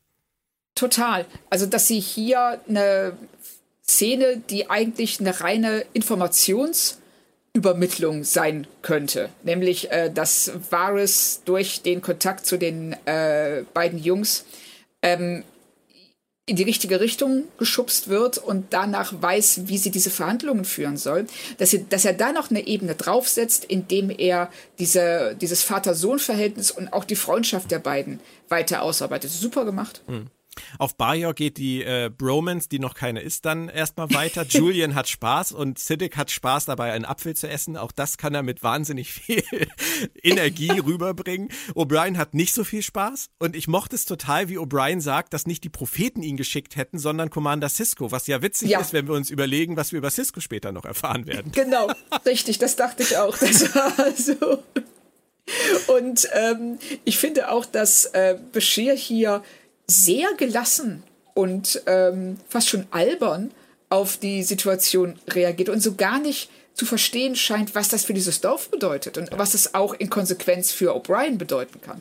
Er nimmt es null ernst. Null. Und ähm, also weniger schön, muss ich sagen, fand ich dann die Sequenz mit den Geschenken. Ja, nicht nur Geschenke, das, sondern er bekommt ja auch Töchter angeboten. Genau. Ja, also da, äh, da schwingt schon so ganz fieses, ähm, ich bin der Entdecker, der den dummen Eingeborenen zeigt, wo es lang geht. Ja, das ist wieder, wieder das Thema. Es kommt ja auch häufiger mal vor, ne? Es kommt öfter mal vor, was äh, wahrscheinlich auch dem geschuldet ist, dass die Grundsituation äh, schon ja, das einfach nahelegt. Wir haben äh, die hochentwickelte Sternenflotte, die hochentwickelte Föderation, das bei weitem nicht so fortschrittliche Major und dass man da schnell auf die Idee kommt, solche Szenen zu erzählen oder solche Szenen einzubauen, solche Geschichten zu erzählen, ist schon klar. Aber wenn du das siehst, also gerade als sie dann noch die Frauen ähm, ihm als äh, O'Brien vorstellen, da bekommt man schon so ein bisschen ein komisches Gefühl. Es ist. Es war dir also drüber. Ja, es war mir definitiv drüber, weil es auch niemand in irgendeiner Weise kritisiert. Also nicht hm. mal, ich, jetzt gar nicht, dass man zu den, dass man die Bajoraner belehrt, aber dass, äh, wenn die weg sind, dass O'Brien einfach sagt, ich will das nicht, ich bin nicht besser als die, ja. ich bin, äh, die haben mir hier nichts zu schenken, nichts zu geben. Ich bin einfach nur der Mechaniker, der jetzt das, was der alte Kerl gesagt hat, nachgeplappert hat. Ich, ich finde das ja äh, eigentlich aus einer, aus einer anderen äh, Sichtweise noch viel schlimmer, weil O'Brien auf das Angebot der Töchter ja nicht sowas sagt, wie du gerade jetzt äh, vorgeschlagen hast, sondern er sagt, ich bin verheiratet. Ja, richtig. So nach dem Motto, wer hey, wenn ich das nicht wäre. Genau. genau so. Ja, und auf der anderen Seite, bei den, bei den Dorfbewohnern, ist es genau das gleiche Problem. In dem Moment, wo er sagt, er ist verheiratet, sagen die, ach ja, nee, dann geht mal ja. hier kurz raus, dann holt sie deine Frau halt einfach hierher. Es wird überhaupt nicht kritisiert, thematisiert, hinterfragt, was da eigentlich gerade vor sich geht. Nein, gar nicht. Und das ist, äh, da, da, da, da werden drei Mädchen hingestellt äh, zur Prostitution. Richtig. Wenn man das mal äh, äh, auf das, den niedrigsten Nenner runterbricht. Und O'Brien sagt, ich bin verheiratet. ja, und dann so, oh ja, dann. Ja, dann sorry. Ja, dann, dann machen wir das nur abends heimlich. Dann, genau, dann werden jetzt unsere drei Mädels, die gerade noch Prostituierte werden sollten, die dürfen jetzt wieder die Ernte einfahren. Genau. Ja, so, es, sie gehen da sehr krass. drüber hinweg. Sie gehen da sehr drüber ja. hinweg. Und ähm, es bleibt auch in dieser Szene dabei, O'Brien will sich aus der Nummer rauswinden, aber weder er noch Begier sagen irgendwas in Richtung wie, was labert ihr hier eigentlich für eine Scheiße? Die spielen ja, dieses Spiel mit. Das. Ja, sie akzeptieren es einfach, was völlig okay wäre, wenn man äh, das in einer Szene klären würde. Wenn hm. man sagen würde, hey, das ist deren Glaubenskonstrukt, wir, äh, für die ist das total wichtig. Wir können uns nicht darüber hinwegsetzen. Wir gucken jetzt einfach mal, ähm, was daran ist real messbar, was sollte uns, was ist für uns äh, nachvollziehbar und was ist einfach äh, Religion, also glaubensbezogen und kann nicht bewiesen werden. Mhm. Aber stattdessen ähm, sieht es so aus, als ob die denen, als ob die einfach mitspielen, obwohl sie es nicht ernst nehmen. Und das ist eigentlich damit setzen sie sich total über die Bewohner auf diesem Dorf hinweg. glaube aber, das hat ein bisschen was mit dem Stil der gesamten Episode zu tun, die ja in gewisser Weise auf jeder Ebene ein Buddy-Movie ist. Und ja. da jetzt noch die Ebene reinzubringen, solche Dinge zu hinterfragen, war ihnen wahrscheinlich dann auch zu viel. Hätte auch den Rahmen auch, und die Atmosphäre gesprengt. Ich glaube auch ganz ehrlich, da hat man keine Sekunde drüber nachgedacht. Mag auch das. Äh, ist, ähm, heute ist man da sehr viel sensibler, was solche Sachen angeht, als man es 1994 war. Ja. Und ähm, das ist auch okay, weil wir sehen es aus ihrer Zeit raus und es ist, sie erzählen die Geschichte schnell, die haben da auch weder Bock noch Zeit, sich ähm, zurückzunehmen und äh, das Ganze äh, aus diesem, ja, ich sag mal fast schon metaphysischen Blickwinkel zu betrachten, sondern die sagen einfach so, ja, hier ist das Problem, O'Brien soll bleiben, O'Brien will nicht bleiben, was, äh, wie sorgen wir dafür, dass dieses Problem gelöst wird? Ja. Bei den Kids ist derweil wieder Scheiße bauen angesagt. Das zieht sich auch so durch. Und da ist mir dann aufgefallen, dass Nock in dieser kleinen Gruppe schon der Kriminelle ist, ne? Der mit der kriminellen Energie, der die anderen mitzieht, die da so ein ganz kleines bisschen wenig gefestigt sind noch. Also ähm, er, ist der, er ist der Antrieb, die Antriebsfeder und Jake rennt ihm genauso wie Wahres einfach hinterher. Ja, das fand ich auch tatsächlich ein bisschen merkwürdig, weil ähm, es ist ja nicht so, dass das ein kleiner Streich ist, sondern er klaut Quark erstmal seinen Wunder-USB, äh, seinen Wunder-USB-Stick und ähm, als nächstes dringt er in äh, Odos Büro ein. Das, was ja sicherlich auch äh, ein, ja, ein äh, zugangsgesperrter Bereich ist. Hochsicherheitsbereich. Und nicht jeder einfach so rein. Ein Hochsicherheitsbereich. Zugangsgesperrter Bereich. Großartig. finde ich gut, finde ich gut. also ein Hochsicherheitsbereich ist, das sind Zellen und alles Mögliche. Ja. Also, und dann, und nur um ihm den Eimer zu klauen, was er dann damit macht, ist schon cool, aber das ähm, ist seltsam. Ja, aber ich konnte mich da tatsächlich reinversetzen. Also ich persönlich natürlich nicht, ich habe nie so einen Scheiß gemacht. Aber, nein, nein, ähm, ich auch nicht. nein, nie, aber nein, niemals. Ich meine, Nork will natürlich einfach um jeden Preis Wahres beeindrucken. Und er will cool sein. Er will cool sein, genau. Und was ist cooler, als in das Sicherheitsbüro einzubrechen und äh, zu sagen, hier, guck mal, unser Sicherheitschef schläft in einem Eimer und ich schütte den jetzt meinem Kumpel über. Ähm, ich kann schon verstehen, dass Nork auf diese Idee gekommen ist. Und es ist ja in dem Alter halt auch so, dass man erst vielleicht, wenn man drüber nachdenkt, auf die Idee kommt, die Idee war gar nicht so geil, wie man gedacht hat. Ja. Das finde ich eigentlich aus dem Blickwinkel von, von jungen Teenagern sehr überzeugend. Also ich kann das, also ich kann dem folgen. Ja, ich kann dem, äh, ich, ich kann dem der Idee folgen, ähm, äh, dieses was Illegales zu tun, um cool auszusehen. Auf jeden Fall. Das, ich finde, ich zweifle nur daran, dass Norg ausgerechnet diese äh, Gelegenheit, also dieses, auf diese Idee kommen würde, weil es ist nicht cool, Odo den Eimer zu klauen. Es ist ein blöder Eimer und Varus weiß nicht mal, was die Bedeutung davon ist. Mhm. Dadurch haben sie das Problem, dass Jake erstmal umständlich erklären muss, dass der Sicherheitschef ein Gestaltwandler ist und der in einem Eimer schläft. Was Varys ja dann auch mit dem entsprechenden Blick kommentiert, so von wegen, willst du mich verarschen? Ja. und die nächste Szene finde ich dann tatsächlich total cool, wenn Nog Jake diesen Eimer entgegenschüttet und der Porridge ihm über die Uniform läuft und Jake für einen Moment lang glaubt, dieser Porridge sei Odo. Ja, also dafür hat sich schon gelohnt. Das war schon echt Ja, das lustig. war echt witzig.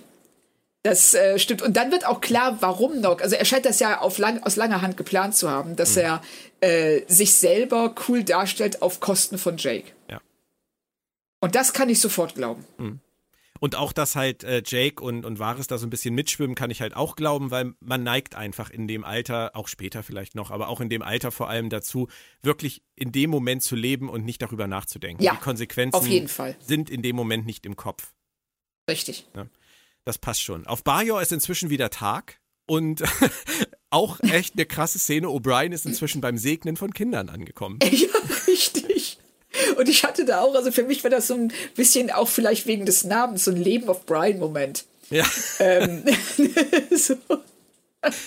Wenn man auch die ganzen, äh, diese ganze Reihe von ähm, Bittstellern sieht, die da zwischen ähm, äh, Bashir und ihm, äh, nee, zwischen ihm und ja vor ihm stehen und nur von Beschir abgehalten werden können, äh, sich da, was weiß ich, segnen zu lassen, die Lottozahlen zu erfragen oder was auch immer man halt macht, wenn man vor seinem Propheten steht. Und ähm, das war schon, äh, ja, das war schon echt witzig. Gesegnet sind die Siechen, oder wie war das? Ja, genau, richtig. Ja. Musste, äh, gesegnet seien die Skifahrer. Genau. Die Wintersportindustrie sollte man immer im Genau, richtig. Ja. Na, aber ich habe an der Stelle nur gedacht, wenn er da bleibt, braucht er auf jeden Fall ein Büro, er braucht Sprechzeiten und vielleicht könnte Julian ja einfach seinen Butler machen. Dann hätten die beiden auch echt viel Zeit zusammen. Das würde, glaube ich, ganz ja. gut funktionieren. Das hätte was, ich überlege gerade, es gab noch diese ähm, alte Serie mit Hugh Laurie und Stephen Fry. Und ja. da habe ich jetzt den Namen vergessen. Aber genau sowas. Hm. Das Dauer-Buddy-Movie. Auf ja, jeden ja, Fall ja, kommt dann ja aber der Lehrling ins Spiel, endlich, und der hat keine Lust auf gar nichts, der ist echt mies gelaunt. Das Einzige, was ihn interessiert, ist Mord. Ist schon krass, oder? Ja, also er ist wenigstens konsequent. Ich finde es äh, übrigens ein bisschen schade, dass, ähm, außer es ist mir entgangen, niemand jemals sagt, wie der eigentlich heißt. Stimmt, der neue Syrah. Ja, ich, glaub, ich, ich glaube auch, es wird nicht erwähnt. Ich meine auch. Also das, ähm, ich finde es dann auch ähm, interessant, dass er Bashir, äh, Quatsch, O'Brien direkt angreift. Aber noch interessanter finde ich definitiv die Reaktion von Bashir und O'Brien, die dann beide dieses Messer greifen und sich derartig dämlich anstellen, dass du dich fragst, gibt es in der Sternenflotte keine Kampfausbildung? Drei Männer und ein Messer. Ja, das war sehr, war sehr lustig. Choreografiert. Richtig. Übrigens heißt der neue also Sira Howard. Howard, okay. Das, das Wie der liefere ich noch nach. Okay. Genau, aber das äh, ist mir auch nicht aufgefallen, dass der jemals beim Namen genannt wurde. Nee, mir auch nicht. Also, aber gut zu wissen, dass der Lehrling wenigstens einen Namen hat. Bevor er zum Syrah wird. Ähm, ich habe mich dann nur gefragt, ich meine, das mit dem Messer ist schon krass irgendwie. Es scheint aber ja in dem Dorf da auch keine Strafe drauf zu stehen. Weder aus Sicht seiner, seiner Mitdorfbewohner noch aus Sicht von O'Brien und Begier, die das ja auch nicht groß juckt, dass O'Brien da gerade fast draufgegangen wäre. Nein, die nehmen das sehr locker. Also, das ist ja auch tatsächlich nur der Auftakt für eine Expositionsszene. Und ähm, ich weiß nicht, warum sie dachten, dass sie die unbedingt mit einem Mordversuch einleiten müssen. Vielleicht, weil noch eine Action-Szene fehlte. Es ist ja nicht viel Action. Außer du nimmst jetzt äh, Norks Eimerwurf als Actionsequenz. hm. Aber Glaub nicht. und da dachten sie wahrscheinlich so, ey, wir hatten hier noch keine Kampfszene, da wollen wir wenigstens irgendwas bringen und äh, haben das dann eben als Auftakt für diese Exposition benutzt und dann nicht mehr länger darüber nachgedacht. Dieses ganze Konstrukt um den Syrah und den Nachfolger erinnerte mich dann ehrlich gesagt an dieser Stelle sehr an die Folge The Nagus, womit wir wieder bei Ira Stephen Bear sind, der ja. die ja auch geschrieben hat, weil wir haben hier wieder im Prinzip einen Test, von dem der abzutreten gedenkt und nicht glaubt, dass der Neue schon in der Lage ist, das zu übernehmen. Ja, hat Richtig. er sich ein ganz kleines bisschen kopiert, würde ich sagen. Er hat es, gut, es ist natürlich ein bisschen anders, weil der ähm, Howard hat ja bereits versagt und wird deshalb nicht ähm, akzeptiert vom Dorf als neuer Sierra. Und der abtretende Sierra benutzt ja O'Brien, um dem Dorf zu zeigen, dass Howard die deutlich bessere Wahl ist. Und äh, damit er gibt ihm praktisch, sorgt dafür, dass er eine zweite Chance bekommt. Aber es ist von der, es ist als, als Konstrukt schon sehr ähnlich. Aber der Kniff ist natürlich anders und der ist da in dem Fall ja, ja auch dann cleverer.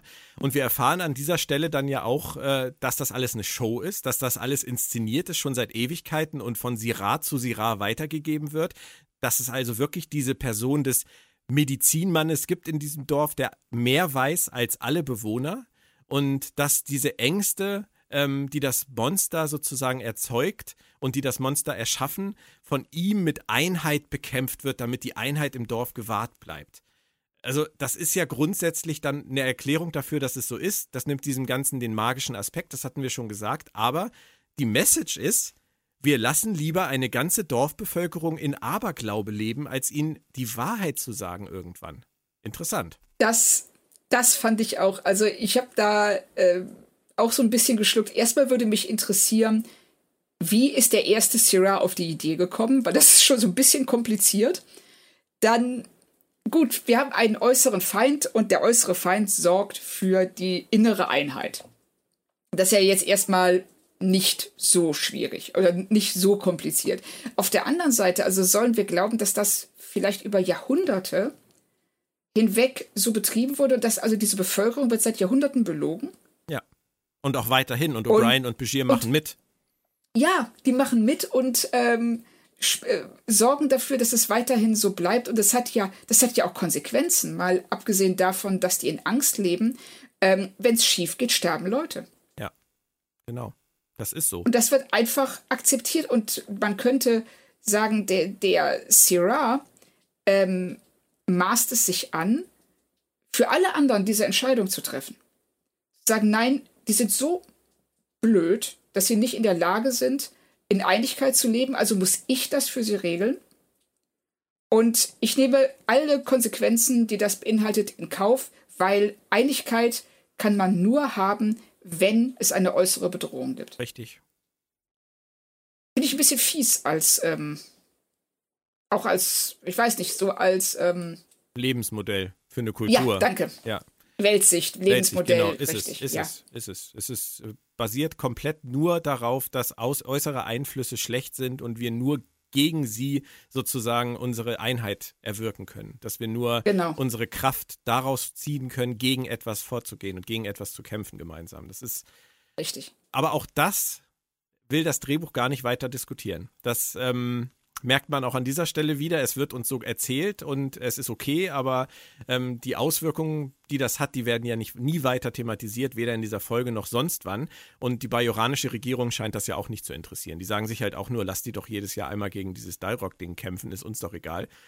Wer weiß, was die hinterm nächsten Berg machen. Da kümmern wir uns nicht ja, drum. Ja, und, und man muss auch bedenken, was das für eine geile Touristenattraktion wäre, wenn man das ein bisschen ausarbeitet. so. Ist aber offensichtlich noch niemand drauf gekommen. Also der Touristikverband, Tourismusverband von Bajor wäre dann vielleicht mal wieder was für Lower Decks. Wer weiß. Ja, kann ich mir total gut vorstellen. Ich glaube, das macht einen Heiden Spaß, sich für Lower Decks alte Folgen anzugucken und zu denken, geil, das könnte man doch noch mal aufgreifen. Das glaube ich auch. Also da, äh, man, man merkt das ja in Lower Decks auch, mit welcher Freude die gerade auf solche Sachen zurückgreifen. Hm. Auf jeden Fall gibt O'Brien seinen gerade erhaltenen Job ja gerne auf, ähm, sofort. Ich finde das so geil, wie Cole Mini lacht. so, haha, ja, jetzt, genau so. jetzt kriegen wir Problem gelöst. genau, weg hier. Ähm, auf der Station gehen aber noch ganz andere Sachen vor sich, die ich viel, viel interessanter finde. Cisco ist in einer weiteren Unterhaltung mit Vares wieder total gechillt und ich mag das total gerne, wie Vares äh, Jake und Nork lobt wie cool Cisco bleibt, wie empathisch er ist und auf sie reagiert, wie ehrlich die beiden miteinander umgehen und er bleibt wieder sitzen. Das ist einfach eine, eine hübsch geschriebene Szene zwischen ihm und dieser jungen Tetrarchin, Regentin, wie auch immer man sie nennen will. Ja, also ich finde das auch, dass er, ähm, dass er sieht auch, in welcher Situation sie ist, welche, ähm, welcher welche Verantwortung sie sich stellen muss in einem Alter, in dem Jake und Nock halt Baseball spielen und Streiche spielen. Und ähm, dass äh, Varys dann auch äh, ihm ganz deutlich sagt, sie hat äh, eine Idee bekommen, die hat sie dank Nock bekommen, aber sie traut Cisco wegen Jake. Also dass sie von beiden, also dass die beiden praktisch zu ihren Beratern werden und dass sie deren Rat annimmt und darauf ihre Entscheidung gründet. Genau, und wenn man es wenn man's, äh, in einem Satz zusammenfasst, brauchte sie den Blickwinkel von Gleichaltrigen, um zu verstehen, dass es auch mal gut sein kann, auf einen Erfahrenen zu hören. Genau. Also im Prinzip ist, ist, nur, die, nur der Mix für sie gut gewesen. Der Mix aus beiden, beiden Seiten. Richtig. Und auch diese Erkenntnis, dass sie eben nicht allein ist. Sie kann mit anderen reden und sie kann, ähm, und das lässt sie auch als Herrscherin total wachsen, dass sie ähm, erkennt, ich muss das hier alles nicht allein stemmen, ich kann mir Rat holen und äh, aufgrund von diesem Rat dann meine Entscheidungen treffen. Und ich kann mir aussuchen, wem ich traue. Ja. Und, Cisco, und das macht sie hier. Und Cisco nimmt ihr halt die Angst. Er zeigt ihr Optionen auf, er drängt sie nicht. Und sie ganz alleine vereint all das, was sie von ähm, Nork, von Jake und von äh, Commander Cisco gehört hat, zu einem total trackigen Kompromiss, den sie sich selber ausgedacht hat und den sie jetzt selber umsetzen kann. Also ich denke, das ist genau. das Beste, was man als Cisco in dieser Situation aus der Nummer hätte rausholen können. Ja, das sehe ich ganz genauso. Und er hat es wirklich super gemacht. Also dadurch, ähm, dass er sich so zurücknimmt, dass er diese Ruhe ausstrahlt und dass er ihr konstant signalisiert, dass sie das Sagen hat. Und natürlich wäre es nett gewesen, wenn Kira in dieser Folge wichtig gewesen wäre, weil sie einfach Bajoranerin ist und das eigentlich am besten verstehen müsste. Aber durch diesen Vater-Aspekt und diese Kombination mit Jake war es einfach nicht möglich. Nein, sie wäre da ein totaler Störfaktor gewesen und ähm, hätte auch nichts äh, Interessantes beitragen können. Und das äh, war denen halt klar. Es ist, es ist ein bisschen unglücklich, dass es ausgerechnet um Bajor geht, aber ähm, in der Situation weiß ich nicht, wie sie das anders hätten regeln sollen. Nee, vielleicht ist es dann noch besser, einfach mal zwei zu trinken. Also genau. kann sie ja einfach dann nochmal machen. Das hätten sie hätten die Szene ja nochmal bringen können. Fragen Sie nicht. Genau. Sie werden doppelt nochmal. Ähm, auf dem Planeten muss dann O'Brien das letzte Mal oder beziehungsweise das erste Mal alleine das Dalrock abwehren. Ähm, und wir wissen natürlich schon, er wird scheitern, damit der echte neue Syrah auferstehen kann. Denn am Ende geht es in dieser ganzen Geschichte nur um Vertrauen, oder? Es geht um Vertrauen in sich selbst und Vertrauen in andere. Ja, das ist so die ähm, Parallel, äh, die Parallelität zwischen den beiden Handlungssträngen. also, ja. Ist das, ist das ja, die Metapher, die absolut. du meinst, oder meinst du noch eine äh, andere? Nein, ich meinte noch eine andere Metapher, okay. die ähm, äh, da, da, kommen wir am Ende zu, denke ich mal. Aber das ist ja auch schön, weil das spiegelt sich ja, ja, komplett mit dem auf der Station, anderen vertrauen können, um sich selbst vertrauen zu lernen. Ich mag das. Richtig. Ich, ich, äh, ich mag das auch. Also das Einzige, was dazu eben nicht passt, ist, dass der Sierra der Dorfbevölkerung nicht so weit vertraut, dass die sich nicht gegenseitig äh, die Köpfe einschlagen, wenn es das Dalrock nicht gibt. Womit wir wieder bei dem Punkt von vorhin wären, dass die Idee vielleicht ganz gut war, aber dass sie es nicht geschafft haben, die verschiedenen Ebenen da irgendwie reinspielen zu lassen oder zu gesagt haben, es Richtig. passt einfach nicht, deswegen ignorieren wir es. Genau. Und das, äh, genau das machen sie, weil sie haben hier so viele Aspekte, die äh, in einem magischen Universum halt viel besser funktionieren würden als in einem wissenschaftlichen Universum. Und äh, deshalb, äh, man, man merkt auch, äh, dass, die, dass die Folge so ein bisschen, ja, so ein bisschen raussticht aus äh, dem Rest der Folgen, die wir bisher gesehen haben. Ganz einfach, weil sie nicht so wirklich passt zu dem, also sie, es ist auch klar, warum O'Brien und Bashir äh, Deep Space Nine nicht kontaktieren die ganze Zeit, weil wir müssen als Zuschauer in dieser, äh, in dieser Welt bleiben. Also man sollte uns gar nicht zeigen, hey, Moment mal, da draußen gibt es eine Raumstation, ein ganzes Universum. Nein, es geht nur um den Syrah gegen das Dalrock. Genau, richtig.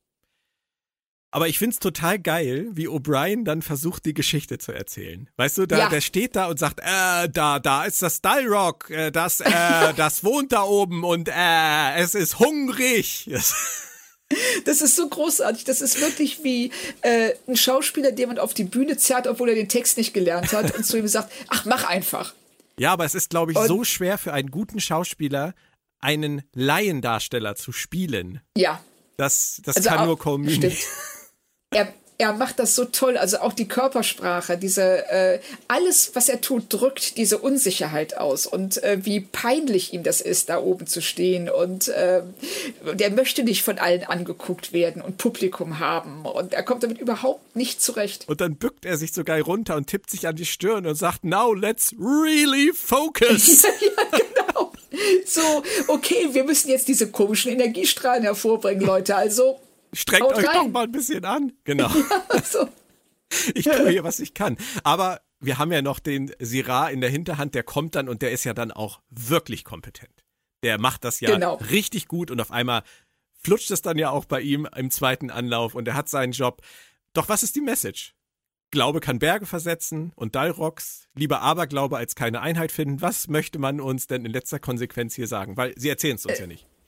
Nein, richtig, sie erzählen es uns nicht. Und äh, die Botschaft, wenn sie dann eine Botschaft haben, dann ist die wirklich sehr, sehr wirre und ähm, eigentlich auch nicht nachvollziehbar. Die Botschaft scheint ja zu sein, hey, äh, es ist okay, wenn du alle anlügst. Hauptsache, sie, sie sind sich einig. Genau.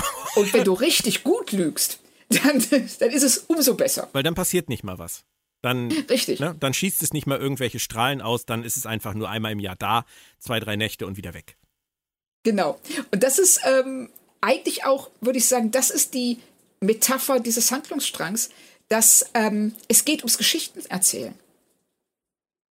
Das, weil wenn du drüber nachdenkst, jede Geschichte, die du dir ausdenkst, ist eine Lüge. Und die Kunst des Geschichtenerzählens besteht darin, so ehrlich innerhalb dieser Lüge zu agieren und so überzeugt davon zu sein, sie so überzeugt darzustellen, dass das Publikum es nicht durchschaut. Und das ist O'Briens Problem. Das Publikum durchschaut sofort, dass er die Lüge nicht glaubt. Und hier und äh, Howard ist überzeugend. Also er glaubt daran, er steht dahinter. Selbst auch, auch wenn er weiß, dass es eine Lüge ist, erzählt er sie so geschickt, dass die Realität, und die Realität ist das Dalrock, es nicht schafft, in die Fiktion einzudringen und alles zu zerstören. Er glaubt in gewisser Weise ja auch schon daran. Er glaubt natürlich nicht, dass das Dalrock existiert, weil er weiß, dass es nicht existiert. Aber er glaubt an die Einheit. Und er glaubt an Richtig. die Kraft der Einheit. Und die beschwört genau, er. Und er Richtig, und er glaubt, dass diese Einheit nur durch das Dalrock ähm, erhalten werden kann. Ja, und deswegen ist er so überzeugend. Richtig. Und deshalb kann er eben, ist er ein guter Geschichtenerzähler, der eben seine Fiktion aufrechterhalten kann. Und das äh, finde ich, das funktioniert für mich als Botschaft und als, also als Metapher für das Geschichtenerzählen. Und die äh, Folge heißt ja auch The Storyteller im Original und äh, nicht das, die Legende des Dalrock. Also setzt wiederum einen ganz anderen Schwerpunkt. Ähm, und das macht, also dieser Aspekt der Folge gefällt mir total gut eben, dass es um Geschichten erzählen geht und nicht um ähm, die, die tatsächliche, das tatsächliche Anlügen von Menschen, weil man ihnen nicht zutraut, selbst richtig zu entscheiden. Ich bin mir nicht sicher, ob sie die Ebene so beabsichtigt haben, aber wahrscheinlich schon. Sonst ich glaube es schon. Hätten sie sie wahrscheinlich auch nicht so genannt. Richtig, das, also das denke ich nämlich auch und es ist schon ähm, gerade für jemanden, der ja auch mit Worten und Geschichten, also mit Lügen den ganzen Tag arbeitet, wie eben, wie eben Drehbuchautoren, ist es ist der Gedankengang äh, sehr naheliegend. Auf der Station gibt es noch eine schöne Abschlussszene für die ganze Folge mit den Kids, ähm, einen kleinen Kuss für Nork und wie wie Sünde für Jake, er bekommt keinen, weil sein Vater ihn zur Seite schiebt. Hast du das ja, gesehen? und ihm dann noch, äh, ja, noch so ein bisschen mit dem Zeigefinger in den Bauch piekst. Ja, so nach dem Motto, uh, uh, ist noch nicht so weit. Ja, genau. so. Aber das sind so kleine Nuancen im Spiel von Avery Brooks, die er als Vater dann immer so drin hat, die ich von Anfang an einfach mochte. Und ja. ähm, die, in denen ich mich auch total wiederfinden kann. Also das, das konnte er auch immer gut umsetzen. Er hat ja immer gesagt, das liegt auch einfach daran, dass er immer ein sehr gutes Verhältnis zu seinen eigenen Kindern hatte und dass Ciroc Lofton für ihn halt von Anfang an wie ein eigener Sohn war. Das, das merkt man in diesen Szenen, finde ich einfach. Total. Total. Also das äh, fällt richtig auf, auch wie ähm, entspannt die beiden miteinander umgehen. Es ist ja oft so das Problem zwischen ähm, Filmeltern und Filmkindern, dass die so steif agieren oder so übertrieben in ihrer ähm, ja zur Schaustellung der ähm, Bindung zwischen Eltern und Kindern, dass man das den null abnimmt. Und hier ist das völlig anders. Ja. Und Odo darf auch noch mal kurz eingreifen und die beiden zum Putzen mitnehmen und hat sichtlich Spaß dabei. Also haben alle dann am Ende doch noch was Gutes davon. Und äh, O'Brien und Bugier, die scheinen auch nicht so weit zu sein, denn sogar Julian geht auf, dass O'Brien ihn nicht Julian nennen muss. Ja, das fand ich tatsächlich sehr schön, dass man den Eindruck hat, am Ende Bashir hat was gelernt. Er hat O'Brien besser kennengelernt und erkannt, dass es äh, von ihm falsch war, ihm diesen Vornamen aufzuzwingen und nimmt das deshalb zurück. Also das ist, finde ich, die erste Charakterentwicklung von Bashir, die wir in dieser Staffel sehen. Mal gucken, wann sie den Ball wieder aufnehmen mit der Freundschaft der beiden. Ich weiß es nämlich tatsächlich nicht mehr, wann da das ich nächste auch. Mal was kam dann würdest du also als Fazit sagen, nein, das kann ich gar nicht für dich zusammenfassen. Es fällt mir schwer, das in Worte zu fassen. Wie wäre dein Fazit? Das ist eine sehr gute Frage. Also es hängt davon ab, aus welchem Blickwinkel man das sieht. Ähm, ich finde die Handlung ähm, um Nock, Jake und Varys ähm, sehr stimmig und schön erzählt. Die Ereignisse auf dem Planeten finde ich sehr problematisch. Aus, ähm, also wenn man einen Schritt zurücktritt und sich das ähm, äh, aus der Entfernung ansieht, was das überhaupt bedeutet. Trotzdem überwiegt für mich das Gute. Ich mag diese Metapher des Erzählens Und ich. Also ich schwanke tatsächlich zwischen drei von fünf und vier von fünf, aber ich gehe auf drei von fünf. Okay, dann gehe ich auf dreieinhalb, ähm, weil ich tatsächlich den Unterhaltungsaspekt äh, für mich in den Vordergrund stellen kann. Also alles, ja. was auf der Station passiert, finde ich wirklich gut. Das wäre für mich dann auch definitiv eher eine vier. Ähm, Richtig. Alles, was auf dem Planeten passiert, aus den genannten Gründen ähm, problematischer. Aber wenn man das Ganze als O'Brien Begier Buddy Movie in einem für die Serie durchaus ungewöhnlichen äh, Kontext betrachtet, der einfach nicht so wichtig für die Autoren war, wie wir ihn vielleicht machen oder machen wollen, ähm, kann ja. ich da halt auch mit leben. Also ich habe mich wirklich äh, 45 Minuten bei der Folge erneut unterhalten gefühlt. Liegt einfach daran, dass alle gut aufspielen. Und deswegen würde ich da sagen, dreieinhalb ist für mich völlig okay. Gehört zu den, definitiv zu den besseren Folgen der ersten Staffel. Auf jeden Fall. Da würde ich mitgehen. Ich tue mich immer ein bisschen schwer mit den halben Sternen, mhm. aber in dem Fall wäre es verdient. Nächste Woche kommt eine Episode, bei der ich uns definitiv Hasperat bereitstellen werde. Da kannst du dich schon mal drauf einstellen. Es ist nämlich mhm. Progress alias Malibox Mond. Und ich freue mich auf die Folge echt riesig. Ich, mein Bauchgefühl ist auch sehr gut. Ich kann mich ganz grob daran erinnern, was schon was aussagt, wenn man bedenkt, wie lange das her ist. Und ich weiß, dass mir die Folge sehr, sehr gut gefallen hat. Und ja. deshalb gehe ich fast davon aus, dass sich das nicht ändern wird. Und es ist tatsächlich dann auch wirklich eine, eine Kira-Folge. Ähm, nachdem sie hier ja nun in den Hintergrund treten musste, da darf sie dann wirklich alle Last tragen. Und ähm, ich bin wirklich gespannt, weil uns ja schon jetzt in der ersten Staffel ein paar Mal aufgefallen ist, dass Nana Visitor Gelegenheiten, ähm, wirklich in den Vordergrund zu treten, auch am Schopfe gepackt hat in der ersten Staffel mit aller Macht und mit viel Emotionen, ähm, ob das da auch so ist. Weil in meiner Erinnerung war es die ganze Staffel nicht so. Ähm, und bin gespannt, weil das ja für sie auch eine sehr emotionale Folge ist, äh, Progress. Ob sie da auch so steil geht oder ob es dann eher schon die leisen Töne waren, die sie ja auch definitiv spielen kann. Aber das weißt du auch nicht mehr, ne? Nein, das weiß ich nicht mehr. Ich bin auch wirklich gespannt darauf, mhm. wie ähm, uns ihr, ihre Darstellung von Kira in der Folge vorkommen wird. Ja. Zwei bajoranische Folgen hintereinander. Interessant, also sie haben es jetzt äh, 14 oder 13 Folgen lang, äh, haben sie es schleifen lassen und jetzt holen sie dann doch mal den Planeten raus. Finde ich gut. Ja, und vor allem es kommt ja auch noch Duet mit Maritza und es kommt noch in die Hands Richtig. of the Prophets mit Win. Ähm, also genau. wir haben tatsächlich jetzt am Ende einen sehr starken Fokus. Und wenn wir dann noch weiter gucken und wissen, dass die zweite Staffel mit diesem Dreiteiler startet, dann haben sie wirklich irgendwie in der ersten Staffel gemerkt, wir müssen den Fokus auch mal nach Bayer legen. Ja, es wurde Zeit, finde ich. Und ähm, aber ich bin gespannt, was sie rausholen. Da müssen wir jetzt leider, du hast wahrscheinlich gedacht, ich habe es vergessen, aber ich habe es nicht vergessen, noch unsere Challenge auflösen, sonst gibt das Ärger.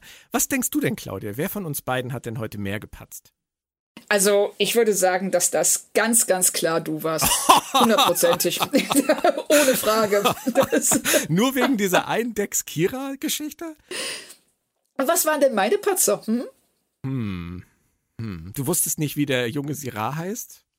Du auch nicht, du hast es nachgeguckt. Ach Mann, ja, ich habe es wenigstens nachgeguckt. Na gut, okay. okay, stimmt. Okay, ja. da das ähm, akzeptiere ich. Aber es wäre ähm, jetzt total langweilig, wenn ich jetzt diese diesen Dalrock äh, nochmal äh, bringen müsste, vor allem weil ich ja, kein guter Civic bin.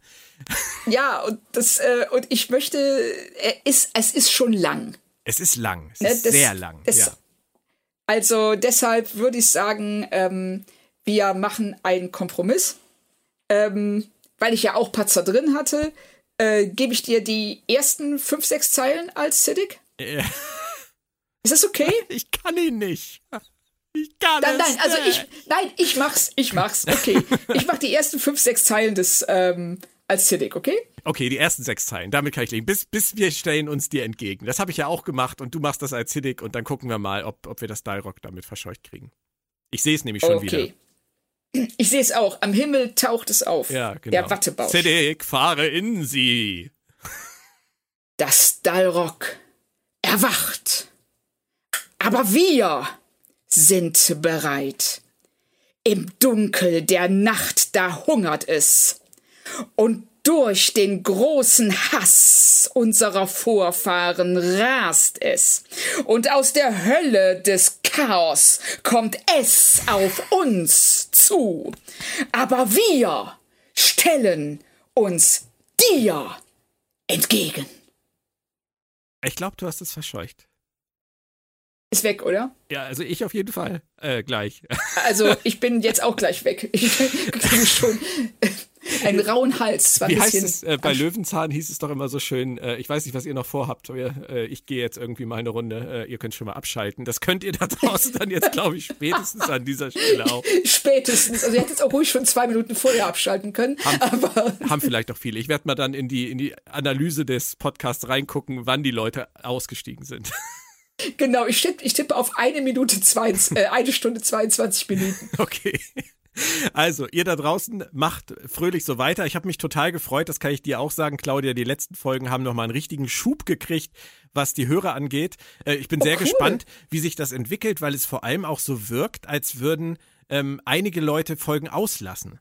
Da bin ich halt auch gespannt, ah. ob, sie, ob das noch nachzieht oder ob das tatsächlich so ist, dass man auch mal punktuell rewatcht. Weil es wirkt tatsächlich so. Zum Beispiel die letzte Folge Battle Lines, die hat eine irre Abrufzahlen in der ersten Woche jetzt schon gehabt. Also das war, das ja. war, glaube ich, fast doppelt so viel äh, wie bei anderen Folgen, die noch ein bisschen hinterherhinken. Oh. Also vielleicht machen das die Leute auch so, dass sie Folgen, die sie noch in Erinnerung haben, jetzt schon mal hören und die anderen erst rewatchen müssen.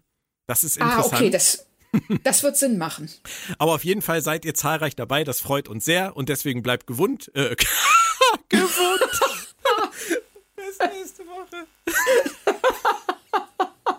Großartig. tschüss, tschüss. tschüss.